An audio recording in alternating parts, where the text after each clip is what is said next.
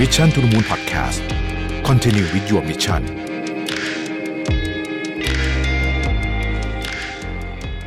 สวัสดีครับ ยินดีต้อนรับเข้าสู่ Mission to the Moon Podcast นะครับ ขึ้นอยู่กับประวิทยานุสาหะครับ ตอนนี้ผมเดินทางกลับมาถึงประเทศไทยแล้วนะครับ แล้วก็อยู่ใน Test and Go ฮะก็เลยว่างๆเลยอยากจะอัดพอดแคสต์สักตอนหนึ่งนะครับ เพราะว่าจอบทความมาอันหนึ่งนะครับ เขาพูดถึงคำแนะนำในชีวิตที่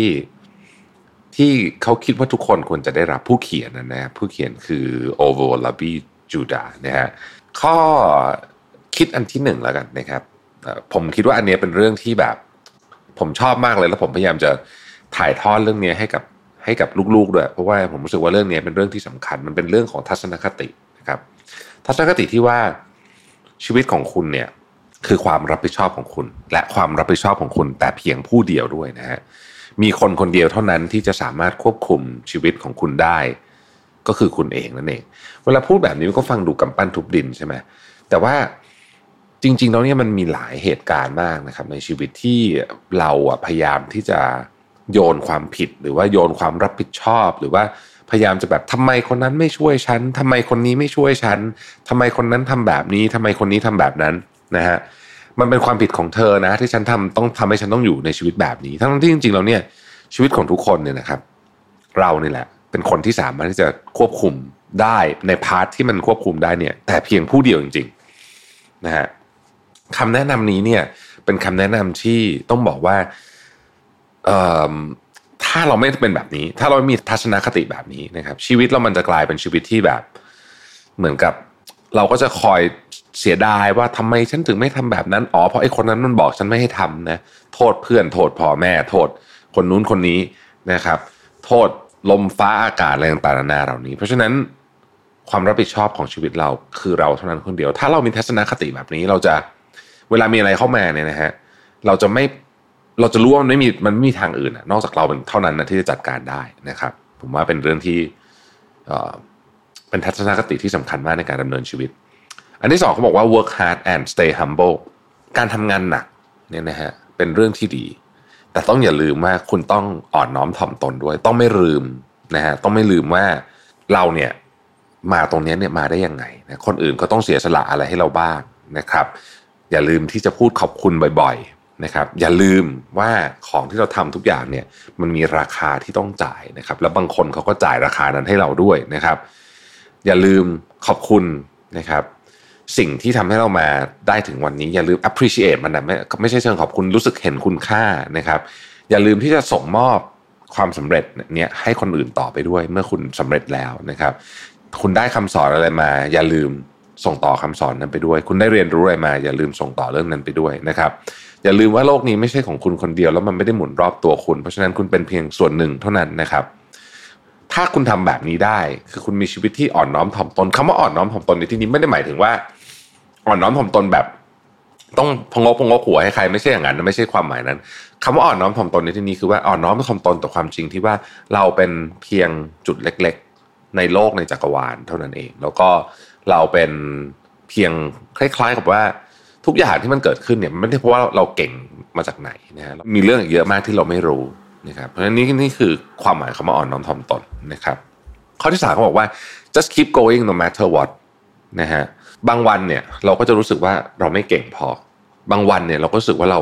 ดวงซวย บางวันเราก็รู้สึกว่าเราเหนื่อย บางวันเราก็รู้สึกว่าเราไม่มีทรัพยากรพอนะครับ แต่สิ่งที่จะทำให้เราประสบความสำเร็จหรือ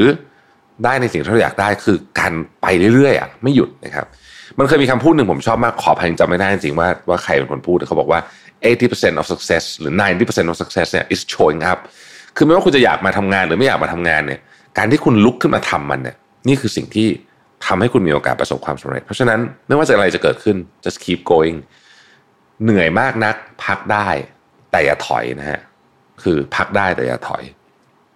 ข้อที่สี่โอ้อันนี้ก็เป็นเรื่องที่แบบ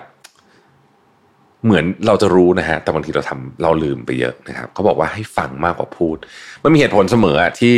เรามีสองหูและหนึ่งปากนะครับต้องฟังมากกว่าพูด เพราะว่าสิ่งดีๆเนี่ยเกิดขึ้นจากการฟังเยอะมากๆนะครับคำว่าฟังถ้าเป็นภาษาสมัยใหม่เขาเรียกว่า active listening คือไม่ใช่ฟังหูซ้ายทะลุหูขวา แต่ฟังแบบพยายามจะเข้าใจอีกฝั่งหนึ่งจริง ๆ ไม่ใช่แค่ตั้งใจด้วยนะแต่พยายามจะเข้าใจพยายามจะสังเคราะห์เรื่องนั้นออกมาให้ได้นะครับ ข้อที่5ครับ your word is your bond คำพูดของคุณเนี่ยเป็นนายคุณจริงๆนะฮะดังนั้นก่อนจะพูดอะไรออกไปให้คิดให้ดี แต่ถ้าพูดออกไปแล้ว สิ่งที่จะทำให้คนเนี่ยเสื่อมศรัทธากับคุณได้มากที่สุด คือการไม่รักษาคำพูดนั่นเอง ดังนั้นถ้าไม่แน่ใจจริง ๆ อย่าพูดคำพูดของคุณเนี่ยมันแสดงทั้งสัจจะมันแสดงทั้ง value มันแสดงทั้งจิตวิญญาณ มันแสดงว่าคุณเป็นคนประเภทไหนนะครับ ดังนั้น ก่อนจะพูดอะไรออกไปคำว่าพูดในที่นี้รวมถึงการเขียนสเตตัสรวมถึงการทวีตข้อความนั้นยุคใหม่ต้องครอบคลุมการสื่อสารพวกนี้ด้วย ให้คิดที่ดีก่อน อืม อีกข้อหนึ่งข้อที่หกคือ เวลาคนอื่นเขาทำยังไงกับคุณเนี่ย มันเป็นกระจกสะท้อนความรู้สึกของตัวเขาต่อตัวเอง แปลว่าอะไรนะครับ แปลว่าอะไร ถ้าสมมติว่าเขาเขาโวยวายใส่คุณเยอะ สมมตินะมีคนหนึ่งมาโวยวายใส่คุณเยอะ จริงๆบางทีมันอาจจะเป็นการสะท้อนความรู้สึกไม่มั่นใจในตัวเองของตัวเขาเองหมายถึงว่ามามา งองแงงกับคุณเยอะๆอะไรแบบนี้เนี่ยนะฮะเวลาคุณมองพฤติกรรมของคนอื่นเนี่ยให้มองในมุมที่มันสะท้อน และเราเช่นกันให้มองในมุมที่มันสะท้อนว่า จริง ๆ แล้วตัวเขาเองเป็นยังไง บางคนเนี่ย เป็นคน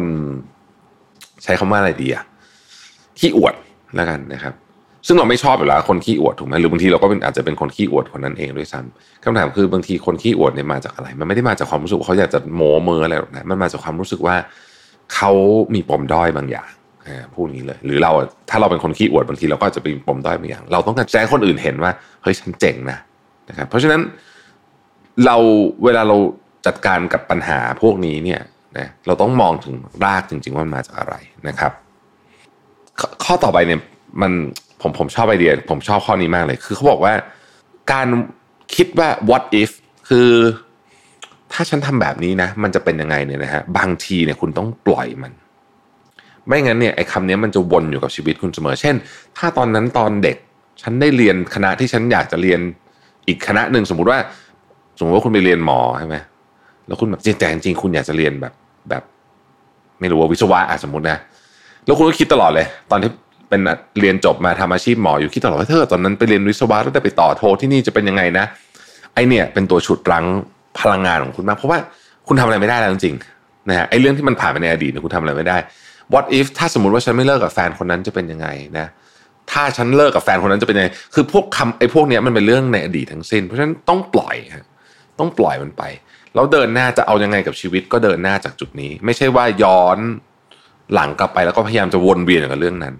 นะครับเอ่อข้อ8นะฮะลองทำสิ่งที่คุณกลัวนะครับ ลองทำสิ่งที่คุณกลัว สิ่งที่คุณกลัวในที่นี้เนี่ยอาจจะเป็นเรื่องของการคุยกับคนใหม่ ๆนะครับ การเดินทางคนเดียว หรืออะไรก็ไม่รู้อะที่คุณที่คุณรู้สึกกลัวนะครับ หรือกลัวหรือรู้สึกว่าพยายามผัดผ่อนมันไปนะครับ Ralph Waldo Emerson เนี่ยเคยพูดคำนี้เลย always do what you are afraid to do เพราะว่ามันเป็นวิธีเดียวที่ทำให้คุณเนี่ย เติบโตในทางความคิด เติบโตในทางจิตวิญญาณได้นะครับ เราอยู่บนโลกใบนี้เพื่อการเจริญเติบโตทางความคิดและจิตวิญญาณ เพราะฉะนั้นเราต้องเรียนรู้ในสิ่งที่เรารู้สึกกลัวนะครับคำว่ากลัวในที่นี้ไม่ใช่กลัวแบบ แบบกลัวขนขนลุกขนพองแบบนั้นนะบางคนเนี่ยกลัวการไปเช่นไปวิปัสสนา เพราะรู้สึกว่าแบบฉันต้องบ้าตายนะ ถ้าไม่ได้พูดเจ็ดวันนี่ก็เป็นความกลัวแบบหนึ่งนะ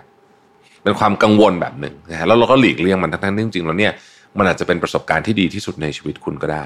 นะครับ กลัวที่จะเลิกกับ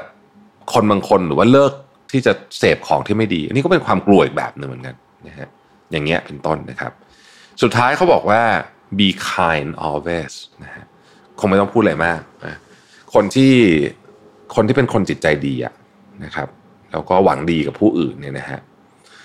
แน่นอนอะ่ะ มันจะต้องเจอเรื่องแบบ อาจจะต้องโดนหลอกโดนอะไรบ้างเนี่ยนะฮะแต่ในที่สุดแล้วเนี่ยคนที่เป็นคนที่มีความ kindness อะนะจะเป็นคนที่มีชีวิตในฐานะมนุษย์เนี่ยที่เต็มเปี่ยมที่สุด